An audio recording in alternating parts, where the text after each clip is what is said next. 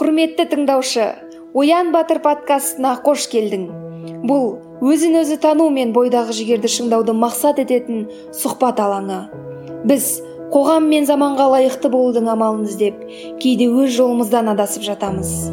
Өзгенің алдында абыройлы болып қалу үшін бөтен мақсат көздеп жан қалауымызға құлақ түрмей жүреміз. Ал бұл өзімізге және түп армандарымызға қиянат емес пе? Бұл подкаст өмірге жаңаша қарайтын ішкі еркіндікті аңсайтын жандарға арналған. Біз қоғам арқылы таңылған ережелерді қабылдамай дара жолмен өз бақытына ұмтылған адамдармен әңгіме өрбітеміз. Өзін өзі тану тұлға ретінде даму жолдары жайлы ой алмасамыз. Сен жалғыз емессің. Оян батыр екеніңді таныт. Барлықтарыңызға сәлем. Сіздермен бірге мен алтынай және сіздер оян батырдың екінші эпизодын тыңдап отырсыздар.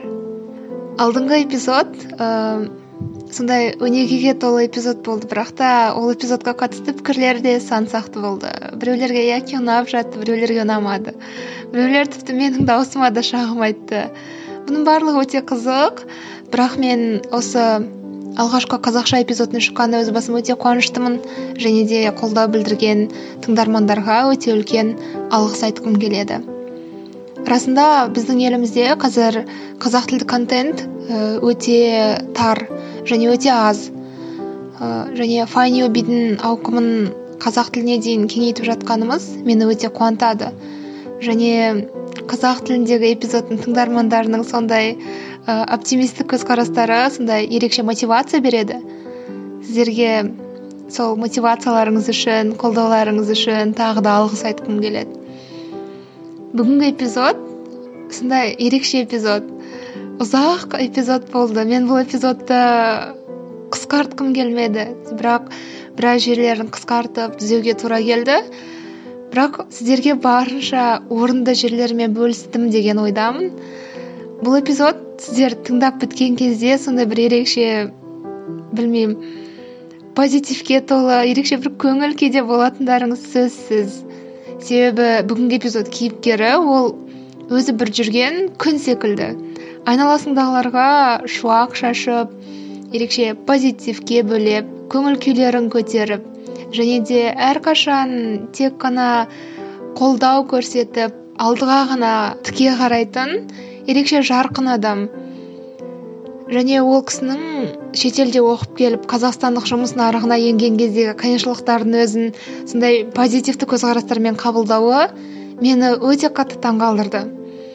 Және біз ол кісімен ол кісінің шетелде білім алуы жөнінде ә, ол кісінің қызығушылықтары жөнінде көп нәрсеге көзқарастары жөнінде және де барлық адамдар секілді қиыншылықтарды өзінің сондай бір тоқырау уақытын қалай басынан кешкені туралы. Және де ең соңында дәл қазіргі сәтте өзінің шәкірттерінің алдында батыр болып жүрген жас маман ұстаз болғандығы жөнінде әңгімелестік. Ол кісі барлық қиындықтарын қиыншылық емес бір қуаныш секілді қабылдайды және ерекше әңгімелейді. Және сіздерге осыншама интрига жасамай тезірек м бастайық. Сіздерге бүгінгі эпизод ұнайды деген ниетпен бастаймыз. Қайырлы күн әпке. Ең бірінші қалыңыз көңіл күйіңіз қалай екенін айтсаңыз. иә барлығы жақсы. Көңіл күйім көтеріңкі. Өмір жақсы. Көктем келді дала жадырап жайнап тұр сол күш береді. Бірақ мен қазір ә, бүгін білмеймін маған әдетте өте оңай көрінетін да жазу. Және адамдармен сөйлескен кезде айтатынмын ой түк етпейді деп қазір мен бармын ғой бірдеңе болады жақсы болады қорықпа деп. Бірақ қазір енді өзім жауап беретін кезде қандай адам көңіл күйде болатынын түсініп отырмын жоқ әпке уайымдамаңыз бәрі жақсы болады. Ә, сізге барынша бағдар беріп ә, орынды сұрақтар қоюға тырысамын. Ә, енді бастайтын болсақ ең алғашқы сұрақ. Өзіңіз кімсіз? Ә, жалпы немен айналысасыз? Өзіңіз туралы айтып берсеңіз. А менің есімім талшын. Әдетте адамдар есімімді ең алғаш рет естіген кезде бұл қандай ат? Неліктен қойылды? деп сұрайтын. Кішкентай кезімде көбінесе жылап жіберетінмін өйткені адамдардың барлығы сұрай береді сөйтіп. Менің атым осы әлемдегі ең жаман ат болып көрінетін. Кейін ақырындап келе өте көне есімдердің бірі болғандықтан және адамдардың есінде тез қалатын болғандықтан жақсы көре бастадым. Қазіргі таңда мен сүлеймен демирель университетінде экономика пәнінен сабақ беремін. Дәл осы сәттерде менің өмірімнің тең жартысын ұстаздық алатын сияқты. Және өмірімнің осындай сәттерін ұстаздықпен өтіп жатқанына өте қуаныштымын және өте мақтанамын. Өйткені әрбір таңда оянған кезде неліктен оянғанымды және де ұйықтар кезімде неліктен бүгінгі күнімнің өте жақсы мәнді өткенін түсінемін және оғанға дейін біраз уақыт мен кіммін деген сұрақ әрине көп адамдардікі сияқты мені де көп мазалады. Өмірдегі менің жолым не деп. Өйткені ана салаға барсам жақта да бір нәрсе дұрыс бола бастайды. мына саланы көрсем одан да бір нәрсе қолымнан келе бастайды. жоқ оны емес тіпті мынаны көремін десем ол да қолымнан келе бастады да. сөйтіп түсінбедім өмірдің маған деген белгісі қандай ол? ол егер де өмір белгі беретін болса онда ол мен сол саладан жақсы болу керекпін деп ойлайтынмын. сөйтіп ананы мынаның барлығын көре бергеннен кейін тіпті түсінігім азайып кетті. Не үшін? Өмір сүремін иә. Неліктен мен өмір сүремін неліктен бүгінгі таңда мен оянып осы күнді өмір сүруім керек деген сұрақ тіпті қатты мазалап тіпті әрбір күннің бір сондай мәнсіз болып кеткен сәттері де болды. Өйткені мен түсінбейтінмін не үшін мен өмірде бармын деген сұрақ.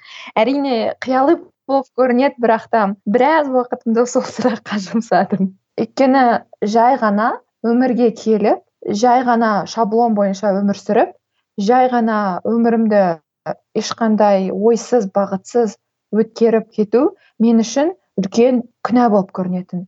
Өйткені егер де маған өмір беріліп тұрса ол өмірім тек менің ғана шекарамда ғана шектелмей әлемге деген менің не берерім болады деген сұрақ әрқашан мазалайтын. Сөйтіп ойланып жүрген кезде ақырындап қалай келгенін білмеймін бірақ та ұстаздық жолына түсіп кеттім. Ұстаздық жолға түскеннен кейін ақырындап түсіне бастадым. Сөйтсем өмірдегі барлық осыған дейінгі сәттердің барлығы мені осы затқа алып келген. Өйткені кішкентай кезімде мектепте оқып жүрген кезімде бастауыш сыныпта менің ұстазым ал кезде автобусы кешігіп келе ма басқа жерде алыс тұратын жер алыс болғандықтан ба ол кісі кешігіп келетін. Ыыы сөйтіп бір рет екі рет кешікті. Сөйтіп екінші сыныпта бір күні өзім сабақ жүргізе бастағанмын. Ол кісі келгенге дейін балалардан үй тапсырмасын сұраймын не істедіңдер деп тексеремін баға қоямын одан кейін ақырындап өзім үй үйреніп келетін болдым жаңа тақырыптарды. Сөйтіп оларға түсіндіре бастаймын. Алғаш рет мұғалімім үшін ол өте қызық жағдай болады ол кісі не істерін білмей қалды. Көрген кезде өйткені өте кішкентай екінші сыныптың оқушысы. Бірақ ол жалғаса жалғаса бастауыш сыныптың соңына дейін ә, мен сөйтіп күніне бір сабақты өткізетін болдым. Және біраз уақыт ол ұмытылып кетті ұмытылу иә біраз уақыт ұмытылып кетті. Ондай затпен айналыспадым. Өмір студенттік өмір иә. Одан кейін пікірсайыспен ұзақ айналыстық. Солай солай. Одан кейін болашақпен оқуға түстім. Америкада білім алдым қайтып келдім. Сөйтіп ақыры мен ұстаздық алдым. Және мен ойлаймын сол болып болған оқиғалардың барлығы мені ұстаз болуға дайындаған сияқты. Өйткені пікірсайыс ол қоғамның алдында сөйлеуге үйретті. Өзімді қалай ұстаймын қалай адамдарға ойымды жеткіземін қалай мен жай ғана монотонды мұғалім болмай әртүрлі әдістерді қолдана отырып аудиторияны қалай өзіме қарата аламын деген сұрақтарға жауап берген жауапты жолды көрсеткенін түсіндім. Ақырындап сол баяғы оқыған білімнің барлығын мен оларға бере алатын түсіндім және осы жолда әрине ол мен мысалы оқығанды бері өте ақылды деп те өзімді тіпті ойламаймын өйткені әрбір сабаққа дайындық ол екі есе үш есе ыыы уақыт алады. Мысалы мен бір сабақ лекция оқу үшін мүмкін екі үш сағат ойлануым керек. Дайындаламын одан кейін барып айтамын. Және ол мені де өзімше дамытуға көп көмектесіп келеді. Өйткені жай ғана шекарамды өзімнің ғана шекарамды өзімнің ғана тапқан орнатқан аймағымнан артығырақ ақпарат алуға өзімнен артығырақ болуға үлкен мотивация. Және екінші нәрсе ол әрине басында ойлайтынмын мен мұғалім болып келген кезде өте тамаша мұғаліммін. өзіме деген сенімділігім өте жоғары болатын. Бірақ ең соңында түсінгенім олар мені көбірек тәрбиеледі. Себебі көп оқиғалар болды ә, айтып қалған сөзіме ұялатын кездерім істеген істеріме ұялып қалатын кездерім. Кейде тіпті болады ғой бір ерекше студент. Соларға жауап беремін деп басқа бағытта өзімнің кетіп қалғанымды түсініп әлі де ұялатын сәттерім бар. Және де сол өзімнің ұялатын сәттеріммен жұмыс істеу арқылы басқарақ жақсырақ кішкене данарақ шешім қабылдайтындай ұстаз болу ол келесі бір мақсатым сияқты. Мм қазір әпке сізді тыңдап отырып бір тамаша жылдың жаңа эпизодын тыңдап отырған сияқтымын. Негізі мен осы подкастқа деген қызығушылығым негізі тамаша жылдан басталған бұрын соңды подкаст туралы мүлдем білмейтінмін. Сосын бытулық айди сыйлықтар танитын едім. Сол кезде олар сол кезде иә қазақ лигасындағылар сол кезде сіз туралы айтқан. Сол кезде о талшын әпке де талшын әпке сіздің сіздің аккаунтыңызды тауып қарасам тамаша жыл тамаша жыл деп барлық жерде посттар болды. И сіздің атыңызбен барлық тамаша жыл деген андай түсінік байланысты ол не деп қарадым. Сөйтсем подкаст екен соның эпизодтарының барлығын тыңдап жүріп өткен жылдан бері қателеспесем эпизодтар тоқтап қалды иә. содан кейін сіздің дауысыңызды сағынып қалыппын шынымен де. сол қателеспесем сіз біраз уақыт сол подкастингпен айналыстыңыз оның алдында сіз блог жүргіздіңіз иә жүгіру туралы. Сол туралы айтсаңыз. Иә подкаст жазу туралы америкада ойыма келді ә, жалпы. Неліктен. Себебі әрқашан ішімде бір ә, ой шыға алмай жатқан сияқты сезімде болатынмын түсінбеймін. Жай өмірімді сүріп жүремін сабағымды оқимын адамдармен араласамын көңілді өзім жүгіріп жүремін елдің бәрін жүгіртіп қоямын жанымдағы жүгіріңдерші менімен деп әйтеуір сөйтіп жүретінмін. Бірақ әрқашан ішімдегі бір ой шықпай жатқандағыдай сезім болатын әрқашан. Түсінбейтінмін. Жарайды деп видеоблог жүргізе бастадым. Ақырындап видеоблогты жасадым көп адамдар жазды мен де жүгіре бастадым. Әлі де жазады бүгін жүгіріп жатырмын бүгін мында барамын ертең мынаны аламын. Мынандай кроссовка сатып алдым қалай ойлайсыз деп. Әрине ол өте қуан, қуан адамды қуантады өзіңе де мотивация шабыт береді өйткені. Сен бір іске өзіңнің көңіліңді бөлген кезде ол ол көп мың есе болып саған қайтып келе жатқан кезде сенің өмірің одан сайын ерекше бола түседі. Жарайды деп ойладым бірақ та видеоблогқа мен кішкене дайын емеспін шештім видеоблог менікі емес сияқты деп. Содан ойланып жүріп көп подкасттар тыңдай бастадым. Және мен ең сүйікті дыбысқа деген махаббатымды ол npr-дағы тед радио аур деген жерде а, гай рос дейтін жүргізуші бар. Соның подкастын ағылшын тілін үйреніп жүрген кезде көп тыңдайтынмын. Және кейде мағынасына мән бермесем де сол кісінің дауысын жақсы көріп сол кісіні тыңдаған кезде өзімді өте сабырлы бір жақсы гармонияға кіріп кететінімді түсінетінмін. Және содан бастап дауысқа деген бір ерекше сезім пайда болып осы дауыс дауыстың күші ә, қандай сезімдерге ол сені жетелейді? өйткені видео көрген кезде көбінесе адамды көресің а ол белгілі бір саған хабарламаны айтады ол хабарламаны қабылдайсың сол жерде бітіп қояды. Ал подкастты тыңдағанда басқа көңіл күй бола бастайды. Өйткені сен дыбысты қабылдайсың ал бірақ сен оны қалай елестетесің оны сен өміріңе қалай енгізесің? Дәл сол подкаст айтып жатқандағыдай енгізесің бе? Әлде сенің өзің фантазияңа басқа бір ұшқын қосылып сен оны кейде мүмкін өміріңе енгізе аласың? Және сондай бір қалықта мен шабыттың сәті болғандықтан мен подкастты жақсы көре бастадым. Сөйтіп америкадан кететін соңғы күндердің бірінде микрофон алайын деп шештім. Сөйтіп өзіме бір микрофонды құшақтап үйге алып келе жатсам бәрі сұрайды? Ой бұл не істейсің бұл микрофонды? деп. Ән салайын деп жүрсің ба деп. Сөйтіп айттым жоқ көресіңдер жақында деп. Сөйтіп өзіммен бірге америкадан қазақстанға көтеріп алып келдім. Содан бері әлі көтеріп жүрмін. Дәл қазір көзім алдымда тұр. Ыыы өте ыстық. Ыыы біраз уақыт қолданбай кетсем де. А, және сөйтіп подкаст жасайын деп ойладым. Бірақ подкаст не туралы болады деген сұрақта ол кезде де менде нақты жауап болмады. Білген жоқпын. Білім туралы жасаймын ба саяхат па не туралы? Болады бірақ әрқашан ә, менің өмірлік өзім ұстанымым бойынша дәл қазіргі сен иә ол сенсің. Бірақ та сен әрқашан дәл қазіргі өзің тұрған сенді басқа ерекше мықтырақ сенге әрқашан айналдыра аласың. Және ертеңгі күнің өмірің бар кезде бізде әрқашан өмір сүруге жақсаруға деген мүмкіндік немесе шанс бар. Және осы сәттегі сен ол болашақтағы сен емессің сен басқа да бола аласың. А осы зат мені өмір бойы толғандырды. Және мен онда сол тақырыпты жалғастырып көрейін деп ойладым. Басқа бір тамаша жыл ерекше болсыншы деп. Бірақ басында адам аты не қоямын деп ойладым. Ыыы сөйтіп кішкентай кезім есіме түсіп кетті. Кішкентай кезімде бір і білмеймін үш жасымда ма ыңылдап ән айтып отырғанмын сөйтіп мамам папам сұрапты не не ән айтып отырсың? деп. Сөйтсе і мен айттым менің әнімнің аты көңілді деп. Сөйтіп менен өмір бойы сұрайды. Көңілді деген әніңді айтып берші деп. Сосын көңілді деп қояйын деп ойладым өйткені адамның өміріне бір леп берсең көңілділік қуаныш подкастты ойлаған кезде сол туралы өзіне ассоциация болсын деп. Бірақ көңілді деген ат ойладым мүмкін адамдар қабылдамас. Сөйтіп көңілді көңілді дегеннің орнына сын есім іздеп тамаша деген сөз келді. Одан кейін the big деген фильм бар ғой. Сол фильм есі аты түсті сөйтіп тамаша жыл деп қойдым. Сөйтіп бастап кеттім. Ол екі жыл бұрын болыпты. Алғашқы жыл өте қарқынды өтті деп ойлаймын. Өйткені тоқсан пайыз подкаст сол жылды жазылды. Аптасына төрт рет жазатынмын кейде кейде үш рет жазатынмын. Әйтеуір сөйтіп сөйтіп. Ақырындап түсіп түсіп соңында ноль болды ғой. Қазіргі таңда неге жазбай жүрсің деген сұрақ болса онда ол әзірше менде бөлісетін адамдарға деген айтар ойым жоқ сияқты. Ол кезде ішімде менде көп ой болатын. Неге мен қазақпын? Ыыы егер мен қазақ болсам мен не істей аламын? Ыыы неге қазақстанда адамдар бәрін жамандай береді?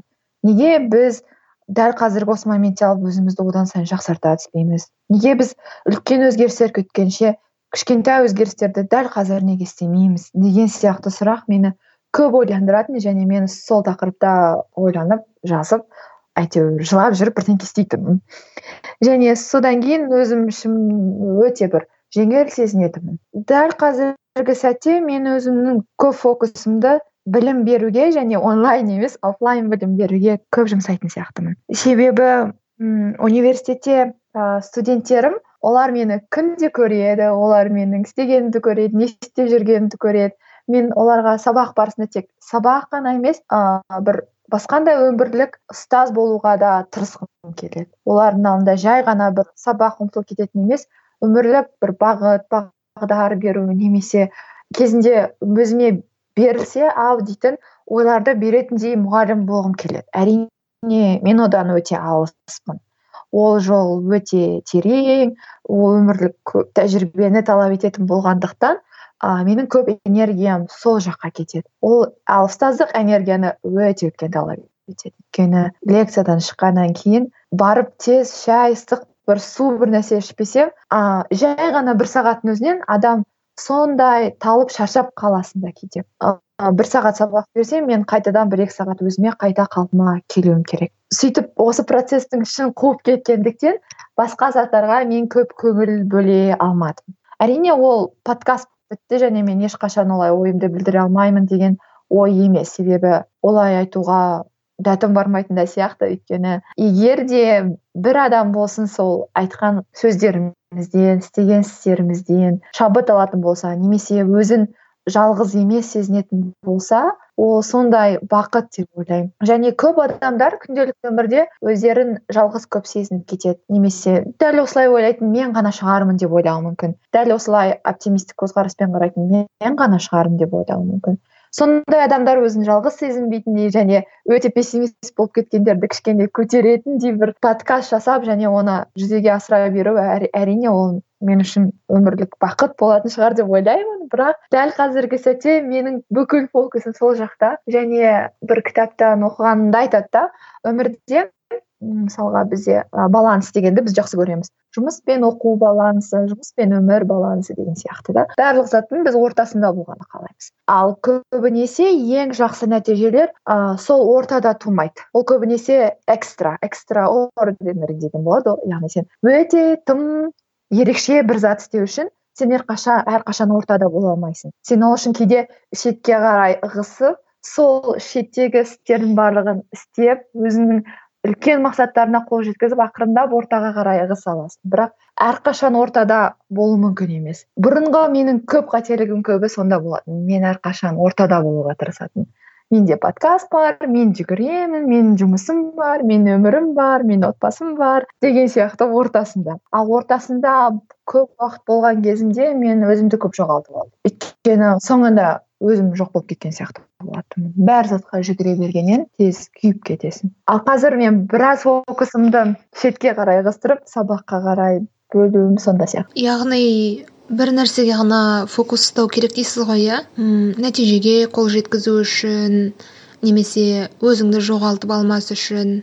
Иә біріншісінде солай және екіншіден ыыы жақсы керемет тамаша нәтижеге қол жеткізу үшін бір затқа деген концентрацияңды жоғалтпай сол істе мықты болуға тырысу керек деп ойлаймын. Әр заттың ортасындағы баланста жүру арқылы ешқашан ерекше нәтижеге қол жеткізу сияқтымыз қол жеткізбейміз. Өйткені талант және біз жаңағы еңбек деп айтып жатамыз тоқсан тоғыз пайыз еңбек бір пайыз талант деген сияқты иә. Ал ол еңбек ә, тек қана ортада болып бір екі үш сағат бөлумен ғана емес ерекше еңбек ету керексің. Өйткені жай ғана ортада бола берсең ешқашан нәтижеге қол жеткізбейсің. Сондықтан мен бүкіл фокусты бір іске бөліп сол істе нәтиже шығаруға тырысу керектігін уақыт өте келе түсіндім. Өйткені өмір бойы ыыы андай болатын да ә, кішкентай қыз ретінде мысалға ананы да қалаймын мынаны да қалаймын және мынаны болғанын қалаймын сосын мынау болсын менің өмірімде және мынау да барлығы бір мезетте болсын дейтін менде бір бағыт бағдар болатын. Ақырында уақыт өте келген кезде менде бес алты заттың ешқайсысы да болған жоқ. Өйткені мен әрқайсысына бір екі сағаттан көңіл бөлемін дедім де ешқайсысында ерекше нәтижеге қол жеткізген жоқпын. А ерекше нәтижеге бір затқа көңіл бөлу арқылы және соны тыңғылықты түбіне дейін жеткізу арқылы жетеміз деген түсінікке қазір келдім бірақ қазір адамдардың арасында анандай бар ғой. HR-лар көбінесе софт скиллсты көбірек бағалайды яки хард скиллсқа қарағанда мысалы сол жағын көбірек дамыту керек. Мысалы бір нәрсеге ғана фокус ұстап тек сол нәрсені жасасаң ол көбінесе хард скиллс болып кетеді. Софт скилл үшін жан жақты болу керек деген секілді айтып жатады. Ә, жалпы өзімнің пікірім бойынша иә қазіргі өмірде ы бізде софт скиллс көбірек бағаланып жатады. Және мен өзім де солай деп ойлаймын. Өйткені қайда барсаңыз да ең алдымен бізге адам керек. Сен қандай адамсың? Сен қандай командадағы ойыншысың? Өзіңді қалай ұстайсың? Басқалармен қалай қарым қатынас жасайсың? Қалған кез келген хард скиллс программалауды үйрену немесе одан сайын белгілі бір заттарды біліп дағдылар жеткізу ол оңай зат. Ал сен адамдармен бірге бір командада болып сол команданың мақсатына қол жеткізуде сенің рөлің қандай болады? Сен артқа итерушісің бе әлде алға итерушісің бе? Сондай жағдайда меніңше софт скиллс өте маңызды. Өкінішке орай біздің білім жүйемізде софт скиллсқа көңіл бөлінбейді. Бізде барлығы жаттап алу және кішкене хард скиллсқа көңіл бөлеміз. Бірақ әдетте мен оқыған мектептерде ә, жалпы қарапайым қазақ мектептерінде оларда әдетте командадағы ойыншы немесе өзіңді лидер ретінде қалай көрсетесің? Адам ретінде сені ортаға центрға қоймайтын сияқты.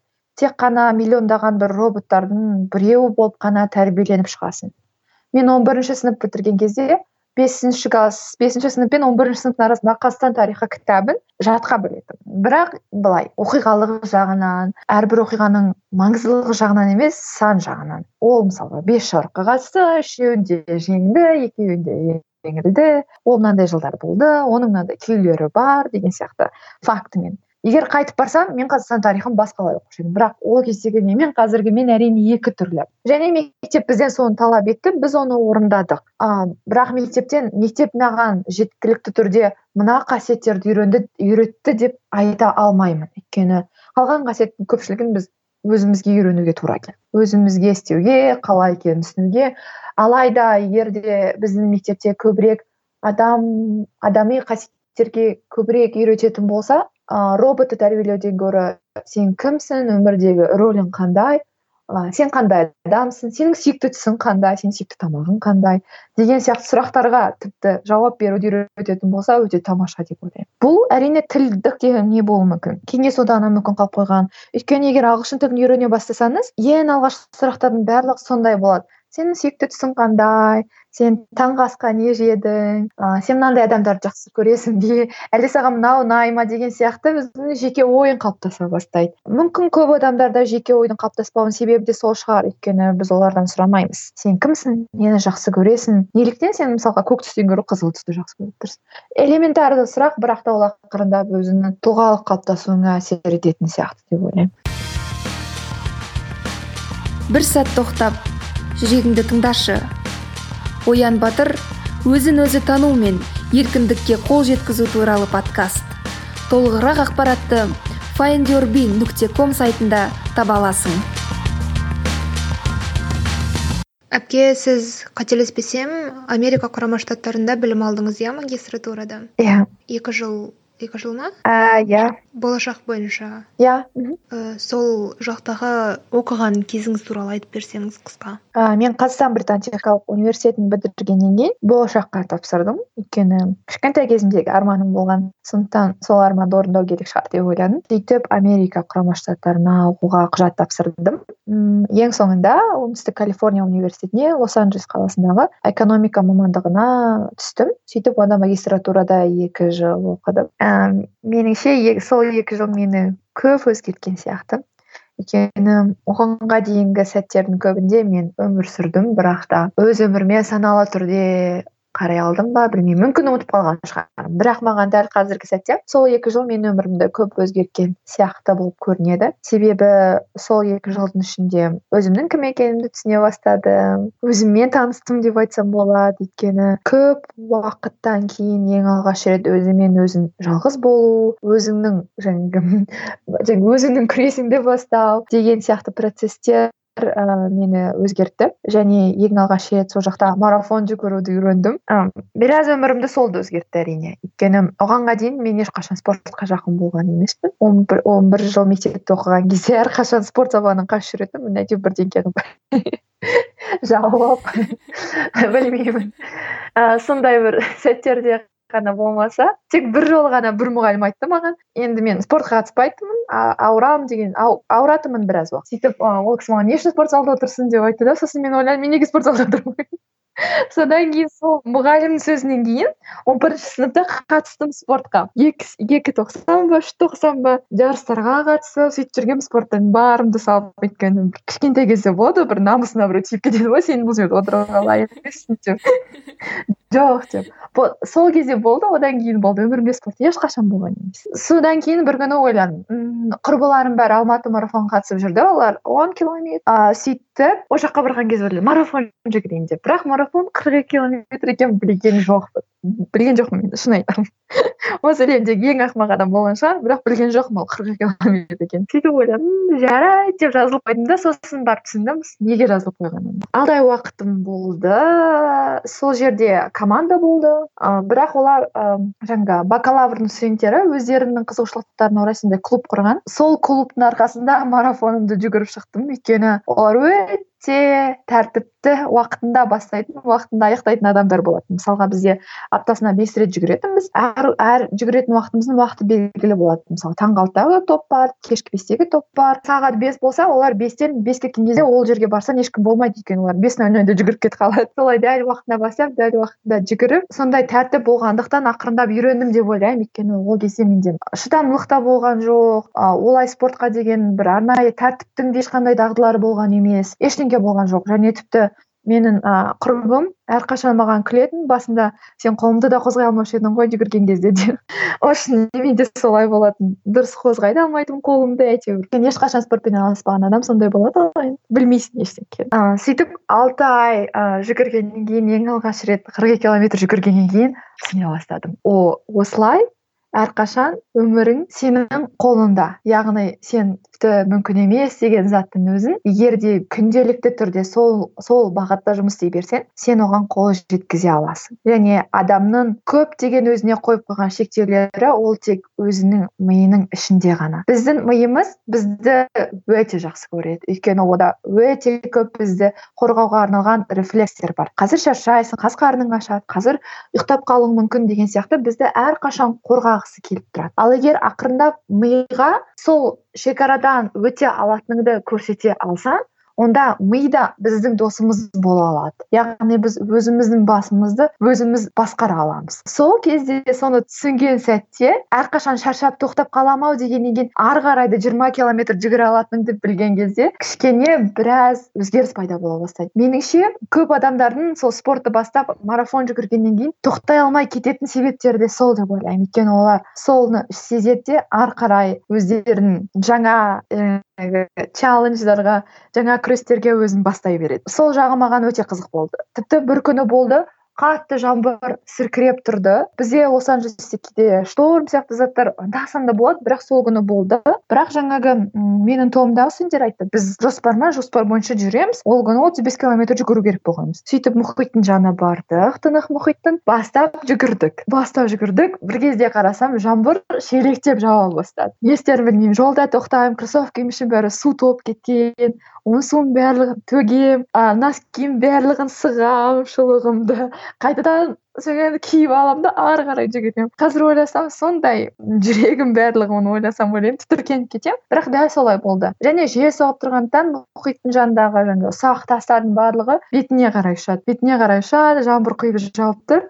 Сөйтіп отыз бес километрді жүгіріп шықтым содан бастап иә содан бастап бір бұрын менде жаңбырдан қорқатынмын суықтан қорқатынмын. Жаңбыр жауып тұрса бүгін ешқайда бармай ақ қояйықшы деп айтатынмын барлығына сол сәттен бастап менің одан қарағанда күштірек екенімді түсіндім. Яғни егер бастасам істей аламын деген бір сезім пайда болды. Және өзіңді жеңімпаз ретінде түсіне бастайсың. Өйткені сен өзіңнің қорқынышыңды қиындықтарды суықты барлығын жеңіп өзің қалаған жерге жеттің. Соңында бірақ тітіркеніп әзер келдім. Енді ол сәттер. Бірақ ауырмадым. Ы сол сәт көзімнен әлі кетпейді. Сөйтсем кейбір адамдар сол топтағы кейбір қыздар орта жолда убер шақырып қайтып кетті университетке. Ал мен ал менің ойыма келмепті убер шақырып кетіп қалу деген. Мүмкін егер ол сол ой келе қалғанда убер шақырып кетсем болады ғой деп. Мүмкін кетіп қалар едім. Ыыы сондықтан ойлаймын. Ми ол біздің бізге біздің денеміздегі ең бір тамаша құрылыстардың бірі. Және егер де біз оны басқара алатын болсақ оған біз онымен дос бола алсақ көбірек жетістікке жететін сияқтымыз. Келесі талшын әпке сізден сұрағым келеді. Сіз ақш та білім алдыңыз. Және елімізде мынандай нәрсе бар. Шетелде білім алған азаматтар қайтадан шетелге қарай ұмтылып тұрады. Яки сондай сезімде болады? Сізде сондай бір жағдай сондай бір сезім болмады ма?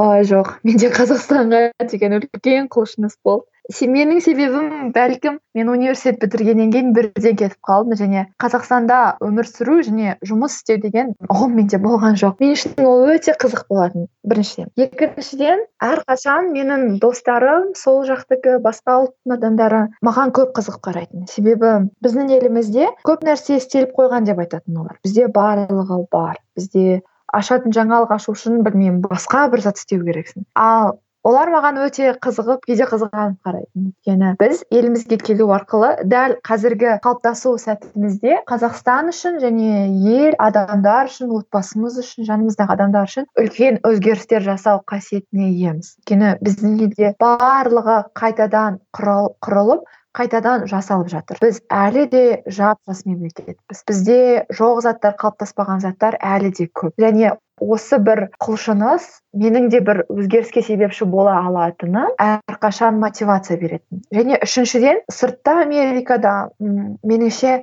не істеп жатсаң да ол ең соңында сенің елің емес. Және өзгеріс жасасаң жақсылық жасасаң мәнді өмір сүргің келсе меніңше қазақстанда сол мәнді өмір сүрудің көп жолдары бар. Бірақ әрине мен бұл жағынан ондай сырттағы елдердің барлығын жамандап қазақстанда ғана тұру керексің деген ойдан аулақпын. Өйткені дәл қазіргі заманда біз барлығымыз қазақстанның баласы болсақ та қазақтың баласы болсақ та біз бәрібір жаһандық тұрғыдан да ойлау керекпіз деп ойлаймын. Өйткені біз тек қазақстан ретінде емес кейде ғалам ретінде бірге күресетін де проблемамыз көп. Өйткені қазір біз қазақстанда ғана бар ғой деген проблеманың көбі ол бүкіл әлемге де қатысты. Яғни м кез келген климаттағы проблема немесе тіпті ұрлық қарлық қылмыс деген заттың өзі ол глобалды жағдайлар және біз глобалды түрде білімнің өзі де мысалы қазақстанда біз көп жамандаймыз қазақстанда ғана осындай деп алайда бүкіл әлем сол мәселелерден зардап шегіп отырғандықтан ә, біз миларды қосып бірігіп егер де күресе алатын болсақ онда біз одан сайын мықтырақ бола түсеміз деп ойлаймын. Ә, сондықтан мен қарсы емеспін адамдардың қазақстаннан тыс жерде жұмыс істегендеріне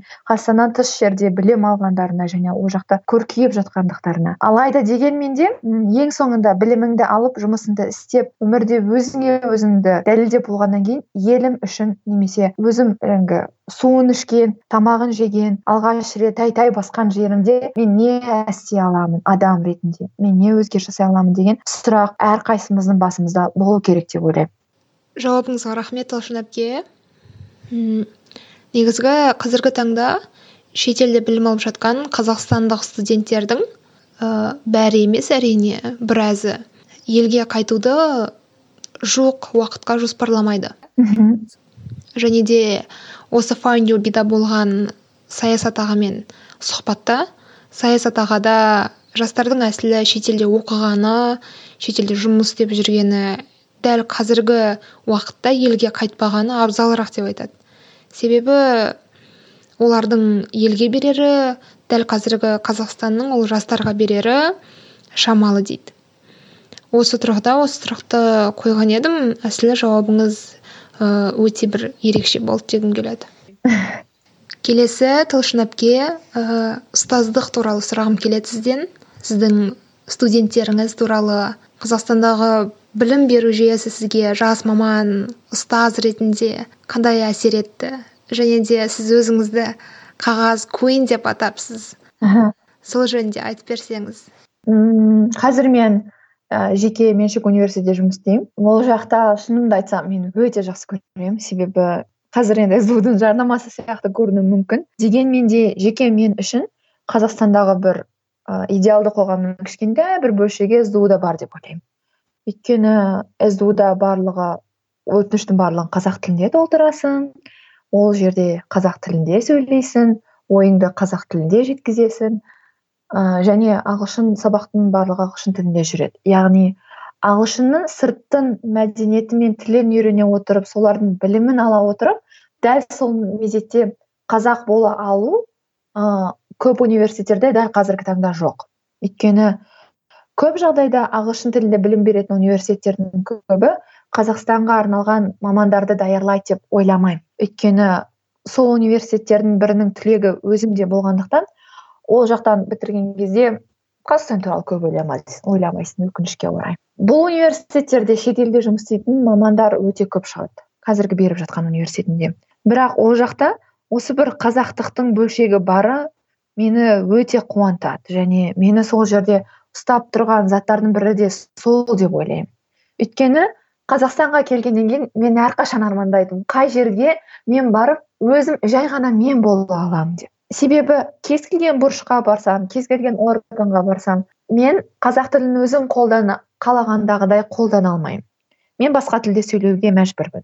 Иә мен ол тілде сөйлей аламын ол тілде ойымды жеткізе аламын ол тілде презентация жасай аламын. Бірақ менің арманым өзімнің тілімде сөйлеу. Өйткені кейде мен үшін түсінбейтін парадокс болады неге мен өзімнің тілімде сөйлеуді армандаймын бұл елде және неге мен өзімнің тілімде сөйлесем өзімді бақытты сезінемін. Ол мен үшін үйреншікті жағдай болу керек.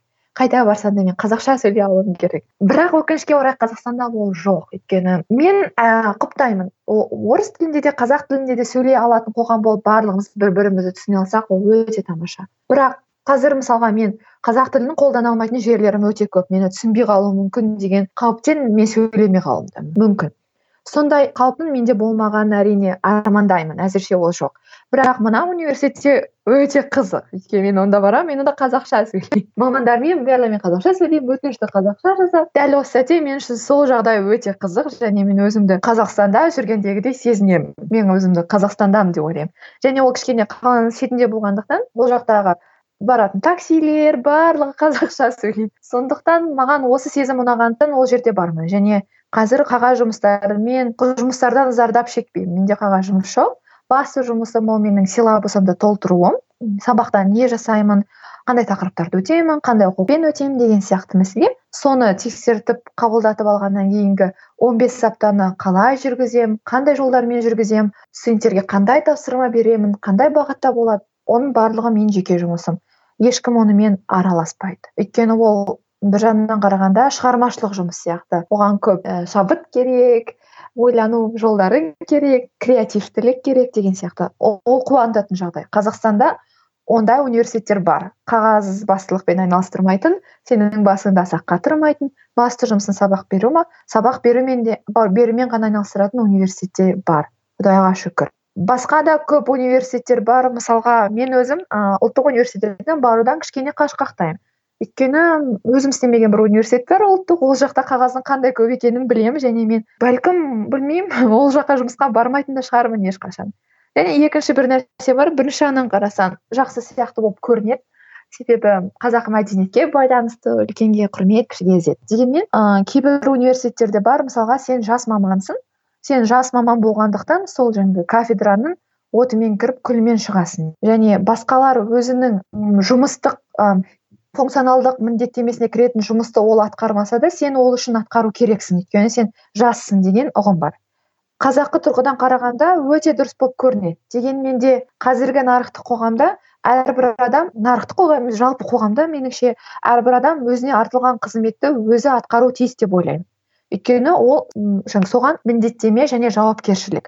Егер адам өзінің жауапкершілігін біреуге итере салу арқылы өзінің жауапкершілігінен арылатын болса онда меніңше ол адамның өзінің істеп отырған ісі дұрыс емес. Өкінішке орай көп университеттерде жоғары оқу орындарында сол бар. Сен жассың ба? Сенде өмір жоқ сен сегізде кіресің кешкі тоғызда бірақ шығасың. Бүкіл жұмысты сен істеу керексің папканы сен түпте ананы мынаны сал дейтін оқиғаларды көп естимін. Иә жассың бірақ жұмыс істеу керексің бірақ ол әрқашан сенің жастығың әсері оған оған міндеттемеу керек деп ойлаймын. Өйткені жас маман болғандықтан үйрену керексің дегенмен де зерттеу жұмыстарымен де айналысу керексің. Басқа да өзіңнің шығармашылық ниеттеріңнен туған да жұмыстармен жобалармен айналысу қажетсің деп ойлаймын. Өкінішке орай көп адамдар көп жас мамандарды сондай істермен қорқытады да ақырында жас мамандар қашып кетеді. Ондай жағдайларды көргем. Өздері өте қызығып келеді жаңағы білім саласында жұмыс істегім келеді деп айтады. Ақыр соңында сондай қағаз жұмыстарды артынан қуғаннан сен жассың істе дегеннен қашып университетте ең соңында олар қалмай қалады. Ал егер де мүмкін ә, сол жердегі үлкенірек профессорлар өзінің қанатын астына алып иә мүмкін жұмыстар берсін бірақ та зерттеу жұмыстарымен де айналыстырса өздерінің ә, қалай сабақ беретіндігін де көрсете алса өзінің тәжірибесімен бөлісе алып жатса өте тамаша болар еді. Өкінішке орай мен соңғы екі жылда ондай адамдарды өте сирек кездестірдім. Белгілі бір жаңағы профессор адамның жас маманға деген көңілін бөліп өзінің бір зерттеу жұмысын көрсетіп оған ары қарай бағыт бағдар беріп адамдар өте аз болды. М білмеймін. Сондықтан да мүмкін ал жас мамандар оның ешқайсысын өз алмағандықтан өздерінің жолдарымен ұзағырақ сапар шегуге мәжбүр деп те ойлаймын.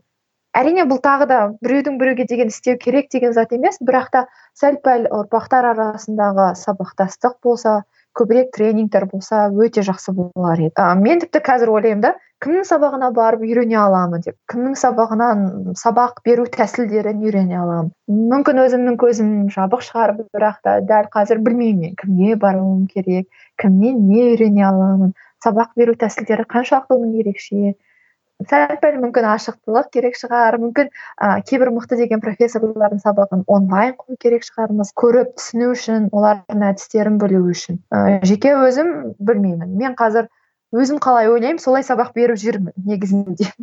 Бірақ мені ұстап алып негізі үйрету керек деп ойлаймын өйткені. Әлі жаспын көп нәрсені білмеуім мүмкін көп қателіктерге бой ұрындырамын. Ұстаздық сабақ беру туралы айтып жатырмыз ғой жаңа әпке? Қателеспесем сіз осыған дейін де осы сүлеймен демирел университетіне дейін басқа жоғары оқу орнында да сабақ беріп қызмет атқардыңыз иә? Және қазақстанда осы жоғары оқу орындарында ыыы ұстаздардың көзқарасымен қарайтын болсақ жапа шегетін ұстаздар бар. Мысалы білмеймін қалай айтарымды қазақстанда бір мықты кісілердің балалары болады. Сізге таныстарын жіберетін яки ә, білмеймін сыйлықтар ұсынатын яки стипендиядан құлатсаң осылай болады деген секілді сізге бір сондай әрекеттер сондай қатынастар сізде болмады ма студенттер тарапынан? Ыыы олай болып көрмеді әзірше. Мүмкін қуанышты сәт шығар білмеймін. Осының алдындағы университетте жұмыс істедім. Негізі ол жақта да мұғалім ретінде мені ондай көп қағазбастылықпен көп итермелемеді шынымды айтсам. Ыыы жақсы болды. Ә, тек қана өзім әкімшілік жұмысқа ауысуыма байланысты ол жақта қағаз жұмыс пайда бола бастады бірақ мұғалім ретінде болмады. Ә, ол университетте оның алдында негізі көп тазалау жұмыстары болғандықтан студенттер ондай заттардан көп қорқатын және де ол жайында батып айта алмайтын а, екінші жағынан меніңше ол ұстаздың өзін қалай ұстауына да байланысты деп ойлаймын. Егер басынан бастап сенің шынайы олардың істеген істері мен орындаған жұмыстарына байланысты баға қоятыныңды түсінгендіктен мүмкін олар жоламайтын да болар деп ойлаймын. Бірақ осы соңғы екі жарым жылдың ішінде бірде бір студент келіп маған ондай ойын жеткізген емес. Егер ондай ой жеткізген болса мен білмеймін ол студент алып деканатқа баратын болармын. Ал жалпы әрине баға сұрайтын адамдар жеткілікті. Ол меніңше табиғи зат деп ойлаймын. Баға қойыңыз соңғы күні көп тапсырма беріңізші маған. Енді сізге осылай осылай сабақты орындаймын. Менен мықты адам болмайды деп мазаны алатын студенттер өте көп. Өйткені бір жағынан қазақстанда сәл пәл этиканы дамыту керек деп ойлаймын. Өйткені ә, біздің кезімізде бәлкім whatsapp деген заттар болмады. Қазіргі заманда whatsapp деген заттар болғандықтан бірінші семестрде менің whatsappым жарылып кетті. Өйткені кез келген студент маған түнгі үште төртте он бірде жаза беруі мүмкін. Сәлеметсіз ба? Қалыңыз қалай? Ұйықтап жатқан жоқ шығарсыз? Менің бағам қанша болды? Немесе қалыңыз қалай? Маған бес балл қосып бермесеңіз мен экзаменге өте алмай тұр екенмін? Келесі семестр жақсы оқуға уәде беремін деген сияқты. Содан кейін мен ол кезде түсіндім бәлкім ол менің қатем болар өйткені мен, мен бірінші семестрге келген кезде ойладым. Студенттер өздері білетін шығар олай жазбау керек. Мен неліктен оларға ескертуім керек? Соңында мен ескертпегендіктен олар жазып тұрған болар дедім де жарайды деп барлығын қабыл жауап беріп сөйтіп отыратынмын екінші семестрдің басында презентация жасап көп скриншоттар салып қойдым. Неше түрлі оқиғаларды. Былай қарасаң қаншама тағдырлар ғой. Әркімге бір нәрсе керек болып жатады түнгі он бірде. Сөйтіп оларға бәрін көрсетіп өзімнің адам екендігім туралы оларға айттым жаңағы. Күннің соңында бір жерде қағаздың астында жатқан мұғалім суретін салып. Негізі мен мынаумын деп та а көбі мұғалім деген кезде ойлайды ғой бір тамақ ішпейтін дәретханаға бармайтын бір робот сияқты да бір сабағына келеді сен заттарды қабылдайды кетеді. Бірақ мен адам екендігімді дәлелдеп көрсеттім оларға. Сонымен олар тынышталды. Сонымен мәз болып жүргенмін. Дегенмен де енді жандары тақалған кезде бәрі бәрібір соңғы күндері осы жолы бес алты адам жазды. Ыыы бірақ кішкене қойды. Бәлкім сол ұстаз өзі жол көрсетіп бағыт бермейінше студенттер де білмейді да қай жерде ә, тоқтау керек қай жерде барьер бар екен қай жерде дистанция. Иә біз доспыз жақсымыз бір бірімізді жақсы көреміз бірақ бәрібір қай жерде біз тоқтауымыз керек деген мәселені ұстаз өзі көрсету керек сияқты. Ол тек қана жаңағы неше түрлі дұрыс емес істердің барлығы ол тек студент жағынан емес мұғалім жағынан да. Сондықтан екі жақ мұғалім лидер болып тұрғандықтан студент пен ә, мұғалім қарым қатынасында мұғалім бәрібір жолды көрсетуші жолды бағыттаушы. Егер ол қандай бағытта жолды көрсететін болса студент те сол бағытқа қарай ақырындап ығыса бастайды деп ойлаймын. Подкаст көңіліңнен шықты ма? Фейсбук инстаграм спотифай ютуб және телеграм әлеуметтік желілерінде латынша find your деп жазып бізге тіркел. Жаңа эпизодтар мен соңғы жаңалықтарды бақылау үшін подкастымызға жазыл. Талшын әпке өзіңіз білесіз иә кейбір мемлекеттерде мысалы қытайда жапонияда кореяда және кейбір еуропа мемлекеттерінде ә, ұстаздардың қоғамдағы мәртебесі өте жоғары. Олар сол жергілікті оқу орындарынан да тыс кейбір мемлекеттік жалпы үлкен бір қоғамдық мәселелерді өзгертуге дейін әсер ете алатын үлкен бір абыройға мәртебеге ие. Алайда біздің елімізде бұл дүние өте қиын сипатталады. Ұстаздардың орны ә, қанша дабыл қағып қанша айтылса да қоғамдағы білмеймін дәрежесі көтерілер емес. Сіз жас маман ретінде мысалы ұстаз ретінде қазір өзіңіз сол ортада жүрген адам ретінде бұл нәрсені қалай шешсе болады деп ойлайсыз? Мысалы қалай өзгертуге болады деп ойлайсыз? Мысалы шетелде ақш та білім беру жүйесін көрдіңіз ол жақтағы мұғалімдердің орнын көрдіңіз. Осы жөнінде сіздің пікіріңіз қандай? Жалпы меніңше м ең алдымен әрине дәл қазіргі сәттегі ұстаздардың өздерінің әлсіздігі деп ойлаймын. Білмеймін менің жеке пікірім сондай.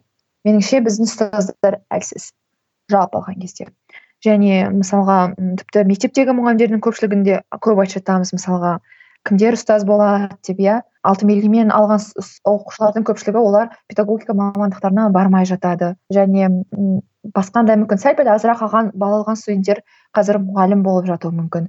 Және мен сондай өзімнің замандастарымның мектепте сабақ беріп жатқандығын мысалға біле тұра мүмкін деңгейі бәрібір басқаша шығар деп па деп те ойлаймын. Екінші жағынан оған әрине мемлекет бір жағынан қараған кезде олар да біраз мұрындық болу керек иә? Қоғамдағы мұғалімдердің рөлін жоғарылата отырып олардың жалақысын жоғарылай отырып әрқайсымыз армандайтын мұғалім болсам ау дейтін арманды шабытты қозғайтындай бір орта болмағандықтан жаңағы мықты деген студенттер шетелге кетуі мүмкін түрлі компанияларда жай ғана тоғыздан алтыға дейін ғана істейтін бір робот машинаның рөлін алады сол жерде өмір бойы жүріп мәз бола беруі де мүмкін. Ал шын мәнінде дәл сол жаңағы тоғыздан алтыға дейін істеп жүрген адам мүмкін мектепке барған кезде ол миллион есе мың есе мықты маман болар ма еді? Екі жақты бір жағынан сұрақ. Бірақ дәл қазіргі сәттегі егер де қоғамда мұғалімдердің беделі аз болып жатыр десе ол өзіміздің проблемамыз деп ойлаймын. Біз ұстаз ретінде әлсіз болып тұрған шығармыз. Ұстаз ретінде өз оқушыларымызды мүмкін мойындата алмайтын шығармыз. Кейде тіпті жаңағы американдық бір кинодағы мұғалімдер болады ғой dead poet society деген кино қазақшасын ұмытып қалдым қалай екен орысшасында. Мысалға сондағы мұғалімді алайық иә? Өте нашар жаңағы бір бірімен қырылысып жатқан студенттердің оқушылардың өзін біріктіріп барлығын сондай әдебиетке деген қызығушылығын оятып оларды жақсы адам болуға тәрбиелей алды. Сондықтан ә, сондай ұстаз болуға әрине ұмтылуымыз керек деп ойлаймын. Келесі талшын әпке қазақ тілі туралы сұрағым келеді. Қазақ тілін өте жақсы көремін дедіңіз. Ыыы сол қазақ тілінің жанашырысыз ба өзіңіз? Қазақ тілінің белгілі бір түрде жанашыры емес мен қазақ тілінде сөйлейтін адаммын деп ойлаймын. Және қазақ тілі негізіне қазақ тілін қазақ тілінің бізге деген мұқтаждығы жоқ. Біз қазақ тілінің жанашыры емес. Қазақ тілі ол біздің жанашырымыз. Өйткені ол сол тіл бар кезде біз қазақ болып қала аламыз және мен қазақпын деп айта аламын. егер де тіл жоқ болған кезде онда жоғалып кеткен жағдайда онда ақырындап менің өзімнің тұлғалық көп заттардан тұлғалық қасиеттерімнен айырыламын деп өйткені дәл қазіргі біздің кім екенімізді анықтайтын заттар ол біздің ген арқылы келеді деп айтамын және тіл сол бір идентификатор соның бір негізін қалайтын зат. өйткені тіл арқылы мәдениет те келеді сол елдің қоғамдағы мінез құлқын да түсіне бастайсың шаруашылығын да болашағын да меніңше тіл арқылы келетін сияқты. Сондықтан қазақ тілі біздің жанашырымыз. Көп тілдерді білу керекпіз көп әлемді де сүйе білу керекпіз. Бірақ қазақ тілі ол біздің жүрегіміздің түбіндегі біздің бір білмеймін денеміздегі біздің негізгі бір қан тамырымыз бір жүйеміз сияқты. Өйткені тілдің ішінде барлығы жинақталып ішінде барлығы тұрады. Тіл болмаса ары қарайғы менің кім екендігім жоғалып кететін сияқты. Менің әлемдегі орным да жоғалатын сияқты. Және мен осылай өзімнің кім екендігімді түсіне отырып болашаққа бағдар жасай аламын. Өйткені өзіңді жай ғана біз бір білмеймін бір өзіңді қар сияқты ұнтақтап ұнтақтап жасап ары қарай кете алмайсың. Бәрібір өзіңнің құрылысыңды білмей ішінде неден құралатыныңды түсінбей өзіңнен басқа бір адам жасау ол мүмкін емес. Сондықтан мен үшін ол сол сондай жағдайда. Қазіргі таңда қателеспесем ә, қазақстандық студенттердің шетелге оқуға түсуіне көмектесетін немесе соған бағыт бағдар беретін сондай бір ә, ментор ми деген жобаны қолға алғансыз. Және де бұл жоба қалай жалпы қалай жұмыс істейді бұл не сол жөнінде айтсаңыз. А иә қазіргі таңда біз руслан деген ә, жігітпен бірге досым біз белгілі ақш та бірге оқығанбыз. Ыыы сонымен бірге ментор дейтін жобаны қолға алып жатырмыз. Әлі бастау шегіндеміз. Ыыы бірақ біздің мақсатымыз келесі үш жылға дейін қазақстанда ыыы мыңға тарта адамды шетелдік білім алуына себепші болу. Ыыы бір жағынан қарағанда өте үлкен ыыы грандиозный жоспар. Алайда бізде сенім бар. Өйткені ә, мен де руслан да біз өте қарапайым мектептерді бітірдік. Ыыы қазақстанның дәл орталығында туылмадық әрқайсымыз шет жақта туылдық. Және өсе келе егер де өзің армандай алсаң және де сол жолда дұрыс іс қимылдар істей алсаң өзіңе сенсең ыыы шетелде оқу деген заттың ол аспандағы зат емес екендігін ыыы көрсеткіміз келеді және де сол арқылы қазақстанның адами ресурстарын адами капиталының артуына өзіміздің қол, қол ұшымыз тигізгіміз келеді. Өте тамаша әпке. Яғни сіздерге кез келген студент өзінің ыыы сауалдарымен өзінің мәселелерімен сұрақтарын қойып өтінімдерін білдіре алады ғой иә? Яғни ментор бұл жерде бағыт бағдар беруші екеуіңіз ғана ма әлде?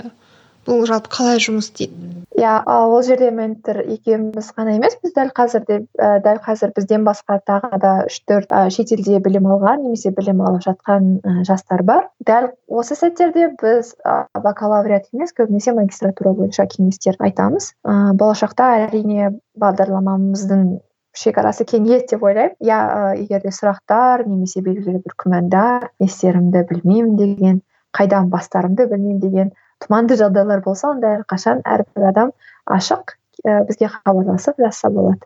Мхм. Енді соңғы сұрақтардың бірі ретінде жалпы әпке сіз сондай бір ерекше бір шуақ шашып жүретін сондай бір позитивті адамсыз.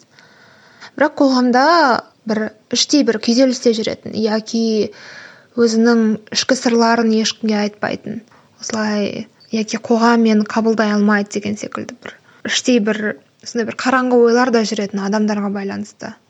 Сондай адамдарға мысалы ішкі позитивті сақтауға өзіңді қабылдай алуға байланысты. Қандай ақыл кеңес айтатын едіңіз? Себебі мен қашан сізді бақыласам да қандай кезде де сіз үнемі позитивтесіз. Мысалы қазір ұстаздық ет мысалы ұстаздардың көбісі сондай көңіл күйлері жоқ құжаттармен милары ашып сондай болып жүреді. Ана мұғалімдерге қарап баяғы оқушылар да шаршап кетеді. Ал сіз ұстаз болсаңыз да дәл сол бұрынғы подкастинг жүргізіп жатқан уақыттағыдай сол жүгіріп жүрген кездеріңіздегідей позитивті көңіл күйіңізді жоғалтпайсыз. Сондай адамдарға қандай осындай көңіл күйді сақтауға сіз секілді осындай позитивте болуға кеңес беретін едіңіз. Мен меніңше ең алдымен адам өзін қабылдап өзін түсіну керек. Өзінің кім екенін білуге түсінуге тырысып өзінің барлық оң қасиеттерін ыыы жағымсыз жақтарын барлығын қабылдай отырып өзі туралы түсінікке келу керек. Көп жағдайда адамдар өзінің ойын айта алмауының себебі себебі олар басқа адамдарға тәуелдімін деп ойлайды. Және тәуелділіктің бір себебі ол сол адамдарға өздерінің өмірі егер де сол адамдар болмаса немесе сол адамдардың айтқан ойлары бойынша өзінің өмірі солай қалыптасады деген ойды қолдайды.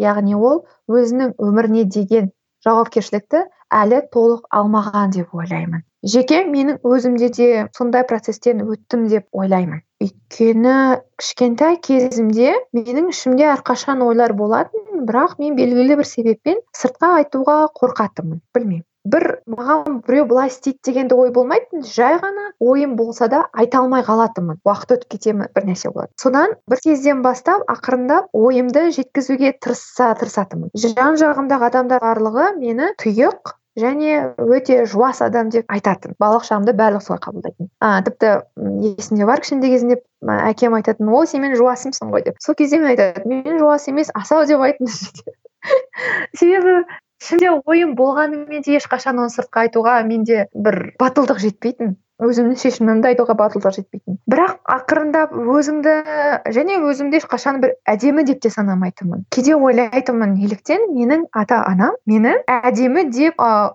қалай әдемі емес неліктен менің ата анам мені жақсы көреді деген ой да туады. Ойлайтынмын. Жарайды мені ә, олар өздері туғаннан кейін өсіргеннен кейін жақсы көретін шығар. Негізі мен шын мәнінде сондай әдемі емес бір сондай ақылды емес құбыжықпын ғой деп ойлайтынмын. Қазір ойласам өте қорқынышты. Қалай кішкентай қыздың басында сондай ойлар болуы мүмкін. Бірақ білмеймін солай өмір бойы ішімдегі ойымды айтпауыма байланысты мен сәл пәл қоғамнан алшақтау жүретінмін әрқашан. Және сол қоғамнан алшақтау жүргеннен кейін түсінбейтінмін. Не үшін мен осылай өмір сүремін өйткені мен сондай бір түсініксіз адаммын. Содан ақырындап жүрген кезде біраздан кейін ойладым. Мен сондай бір сондай адам емес екенмін. Одан да бір өмірде бір пайда болып кетсін адамдарға көмектесумен айналысайын деген кішкентай кезімдегі бір нем болатын. Сөйтіп адамдарға көмектесе беретінмін ол мысалға менен тіпті сұрамауы да мүмкін маған көмектесші деп. Мен онымен сөйлесем де айтатын а саған мынаны істеу керек қой кел мен саған көмектесейін. А сен бүйтіп жүрсің ба кел былай істейік. А себебі мен сөйтіп өзімнен қашатынмын. Қашу процесі. Өзімнен қашатынмын себебі өзімді бір сондай өзімнің армандауға өзімнің армандарымды орындауға лайықсыз деп ойлайтынмын бірақ ата анам барлығы ол туралы білмейді ол менің жеке өзімнің ойым. Олар отбасында бәрін жақсы көреді бірақ та білмеймін неге оны тура шығарып алғанымды сөйтіп ойлайтынмын бірақ ең соңына келген кезде бәрібір күннің соңында сен өзіңмен өзің қаласың. Кімге не істесең де қалай жүрсең де оңға бұрыл солға бұрылсаң да ең соңында ұйқыға кетіп бара жатқан кезде өзіңмен өзің қаласың. Яғни мендегі бар зат ол менмін. Мендегі бар ең зат байлық ол менмін. Ол менің жаным жүрегім ойым басым денем ол мен. Яғни менде әрқашан мен бар. Сондықтан біраздан бастап одан кейін өзімді түсінуге тырыса бастадым. Өзімді қабылдауға өзімді жақсы көруге өзімнің оң қасиеттерімді сол қасиеттерімді жақсы көре бастадым қабылдай бастадым. Және қабылдағаннан кейін ақырындап сол барысында жұмыс істей бастадым. Сондықтан егер де сондай бір адамдар болып жатса егер де осы сәтте мен не істерімді білмеймін мені қоғам түсінбейді мен кіммін қалайша неліктен мен өмір сүремін деген сұрақтар болып жатса сен өзіңді жақсы көруге тырысу керексің деп ойлаймын. Өйткені егер де бізге өмір беріп тұрған болса бізге осы сәтте өмір сүруге мүмкіндік беріп тұрған жағдайда сенің өмірге әкелген өзіңнің миссияң бар деп ойлаймын. Сен бостан бос жай ғана туылған жоқсың. Және әрбір адам өзінше бір жарық. Бірақ та жарықтың жанбай қалуына немесе жарықтың одан сайын еселеп жануына себепші болатын ол тек қана сенсің. Жанындағы адамдар айта беруі мүмкін. Қоғам саған сенбеуі мүмкін. Біреулер сенің аяғыңнан тартып сені құлатып кетуі де мүмкін. Бірақ та ең соңындағы күннің соңындағы адам ол сенсің. Сен өзіңді қабылдау арқылы одан сайын мықты жарық бола түс. Қалауын тапсаң меніңше қар да жанады. Және барлығы біздің өзіміздің қолымызда. Егер де сен әлем сені жақсы көрмейді деп ойлайтын болсаң бұл өте үлкен қателік деп ойлаймын. Ең алдымен бізді жаратушы жақсы көреді өйткені бізді өмірге әкелгендіктен екіншіден ата анамыздың сондай шексіз толассыз махаббаты отбасымызда олардың беріп жатқан заттары бізге өте көп. Меніңше ең жақсы бір заттардың бірі ол күнделікті өміріңде неліктен мен осы күн үшін ризамын дейтін гратитуд журнал бастауға болады яғни алғыс айту журналы. Бір жағынан қарағанда өте қиялилық болуы мүмкін. Дегенмен де адамның миының орналасуы бойынша біз көбінесе жаман бізге жетпейтін заттарды өте көп көріп тұрамыз. А енді менде мынау болса бақытты боламын деп айтамыз да ол зат алғаннан кейін менде мынау жоқ сондықтан мен бақытсызбын деп одан сайын бақытсыз болуды жалғастыра береміз. Ал шын мәнінде бақытты болудың себептері өте көп. Әрбір адам жеңімпаз бола алады. Талшын әпке өте тамаша. Мен ойлаймын сіз қайтардан тамаша жылды ә, подкастингті қайтадан қолға алуыңыз керек деп. Себебі әсілі сіздің тыңдармандарыңыз әлде жоғалған жоқ деп ойлаймын. Және де сіздің мотивацияға толы қысқа да нұсқа. Эпизодтарыңыз олар шынымен тамаша және адамдар оған расымен мұқтаж деп ойлаймын. Себебі мен өзім осы тамаша жылды бастап тыңдағанда кейін файню тыңдап бастаған кезде мен осы бакалавриатты аяқтайтын уақытқа жақындаған едім. Сол уақытта ойланып жүретінмін бітірген соң не істеймін деп. Осылай бәрі секілді боламын ба мен де әлде қалай деген секілді көп миларымда андай түсініксіз ойлар көп болатын. Иә. Сол кезде сіздің анау мотивацияға толы эпизодтарыңыз сосын осы файндюбидағы адамдар мен таң қалдыратын сосын мен ойлайтынмын мә адамдар осылай өмір сүреді екен ғой деп вау деп осылай ойлайтынмын. Мен үшін өте қызық болатын. Иә күмән туралы күмән деген зат сондай қызық нәрсе. Менде де бұрын ойлайтынмын андай академиялық ортада жүрген, жүрген кезде ол жақтың ережесі өте қарапайым иә. Мынаны мынаны оқисың мынаны мынаны осындай форматта жазасың және сен бесіңді аласың және сен осылай қызыл диплом аласың дейтін ережелердің барлығы жазылып тұрады. Яғни сәтті болудың формуласы бар ол жақта. Сосын университетті бітірген кезде формуланың барлығы жоқ бола бастайды ереженің барлығы кетіп қалады. Сен және жеті миллиард тұрғыны бар жер шары. Қайда баратыныңды білмейсің. Оңтүстік солтүстік батыс орталық. Солтүстік батыс солтүстік шығыс деген сияқты иә? Түрлі компастың салып тұрасың. Үш жүз алпыс градус. Қай градусқа бұратыныңды білмейсің. Содан кейін жаңағы ортаға үйреніп қалған адам ойлайсың қай формуланы қолдану арқылы мен қайда жетемін деп. Шынымен де өмірде формула жоқ екеніне кейін түсіне бастайсың. Өмірде арнайы формула жоқ осылай жетемін дейтін жол жоқ. Біз экономикада модель сабақта құрастырған кезде өте қарапайым модель құрастырамыз. Мысалға біздің моделімізде мынау мынау жоқ бұл жерде екі ғана зат сатып аламыз пицца мен кока кола егер адам пиццаны сатып алса кока колаға не болады деген сияқты сұрақтар. Ал өмірде біз ешқандай факторды шығармаймыз. Ол жерде ә, саған әсер ететін миллион фактор бар сен баратын миллион жол бар саған кездесетін миллион адам бар. Яғни ықтималдылық пен түрлі даму жолдары өте көп. Менің қателігім осында болды. Мен бір өмірімнің бір жылын соған анан күмән нені таңдасам не болады? Мынаны таңдасам дұрыс бола ма? Мынаны таңдасам дұрыс бола ма? Мынаны таңдамасам не болады? деген мені сұрақ қатты мазалады. Өйткені мен сендім ішімнен. Егер де осы формуланы тапсам онда мен дұрыс жолға жетемін деп. Ал шынымен де қазір білмеймін ііі бір еркін тербелісте еркін жүзуде жүрген кезімде түсінгенім бойынша өмірде ешқашан олай күмәннің арқасында не істейтініңді білмей қабылдай алмай тоқтап қалу ол өте үлкен қателік. Саған дәл қазіргі сәтте көзіңді жұмған кезде саған не ұнап тұр? Иә маған подкаст мен подкаст жасағым келеді және мен мұғалім болғым келеді. Бар да соны істе. Соның түбіне жетуге тырыс. Сол істі үйрен. Әрбір бұрылыстарын қалай жасалынады барлығын түсін қателік жаса үйрен. Ал сол бір универді бітірген кездегі бір қорқыныш сезімі менің де әлі есімде бар. Сол кезде ә, бір эпизод жазылған. Күмән мен тұман ол өте қалыпты жағдай деп та одан қорықпау керек. Көп адам сол сәтте қорқып қалатын сияқты. Мен не істеймін не істеймін не істеймін не істеймін. Сұрақ біреу бірақ жауап көп.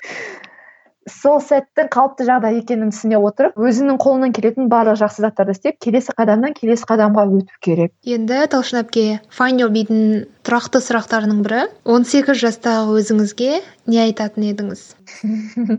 Мен негізінде 18 жастағы өзімнің қойған мақсаттарым болған. Алдында оқып таң қалдым қызық. Ыыы негізі 18 жасымда өте философ болғанмын. Мынау осы дұрыс мынау дұрыс емес мынау қақ мынау қара деп бірақ он сегіз жастағы өзім мүмкін өзіңді жақсы көр деп айтатын шығар. Ең алдымен өзіңді жақсы көр. Өзіңді бостан бос шаршата берме. Қажытпа. Энергияның түрленуін үйрен. Яғни біздің өмірдегі жетістіктеріміз біздің қалай энергияны қолдана алатындығымызға байланысты. Рахмет. Осымен тәмам әпке сізге осындай ерекше ойларыңызбен бөліскеніңіз үшін осындай бір осындай ұзақ уақыт бойы көптеген пайдалы дүниелер айтып осы уақыт бойы сондай бір ерекше позитив маған шуақ сыйлағаныңыз үшін рахмет. Ыыы шынымен де пайдалы сондай бір түртіп аларлық дүниелер өте көп болды менің өз, өзіме жеке басыма да. Ыыы тыңдармандар үшін де әсілі өте пайдалы болады деген сенімдемін. Сізге сіздің ұстаздық тәжірибеңізде жетістіктер тілеймін. Ыыы мақтанарлық сіздің шәкірттеріңіз көп болсын. Әсілі ұстаздың жемісі жеңісі ол шәкірті дейді ғой. Ыыы сізді келесі бір өмірлік белестерде дәл осы позитивті ерекше көңілді сондай бір ыыы болмысыңызбен ә, биік белестерден ғана көре берейік. Ә, сіздің ойларыңыз барлығы ерекше болды. Ә, сіздің уақытыңызды бөлгеніңізге сұхбат беруге келіскеніңізге үлкен алғыс айтамын. Рахмет. Білмеймін мен не айтқанымды бірақ ііі ішінде әйтеуір бір сөйлем болсын. жақсы болса өте қуанатын едім. Өзімнің де әлі үйренерім көп деп ойлаймын. Және саған да сәттілік. Ары қарайғы подкасттағы тәжірибең одан сайын толысып өзіңнің қазір қойған мақсаттарың орындала берсін. Және көбірек батырларды тәрбиелейтін тамаша подкаст болуларына ары қарай тілектеспін. Рахмет. Бізбен бірге болғаның үшін рахмет. Біз өзіміз бен қоғамды түсіну үшін әңгімелесеміз. Мақсатымыз адамдардың өзіне деген ілтипатын арттыру. Оян батыр подкаст ұнаған болса iTunes, Google Play қосымшалары арқылы бізге жазылып Facebook, Instagram, ВКонтакте және Find Your сайтында бізбен бірге бол. Және де iTunesта өз пікіріңді қалдыруды ұмытпа. Есіңде болсын. Бақыт пен жетістікке анықтама беретін тек сен ғана. Жолыңнан тайынбай батыр бол.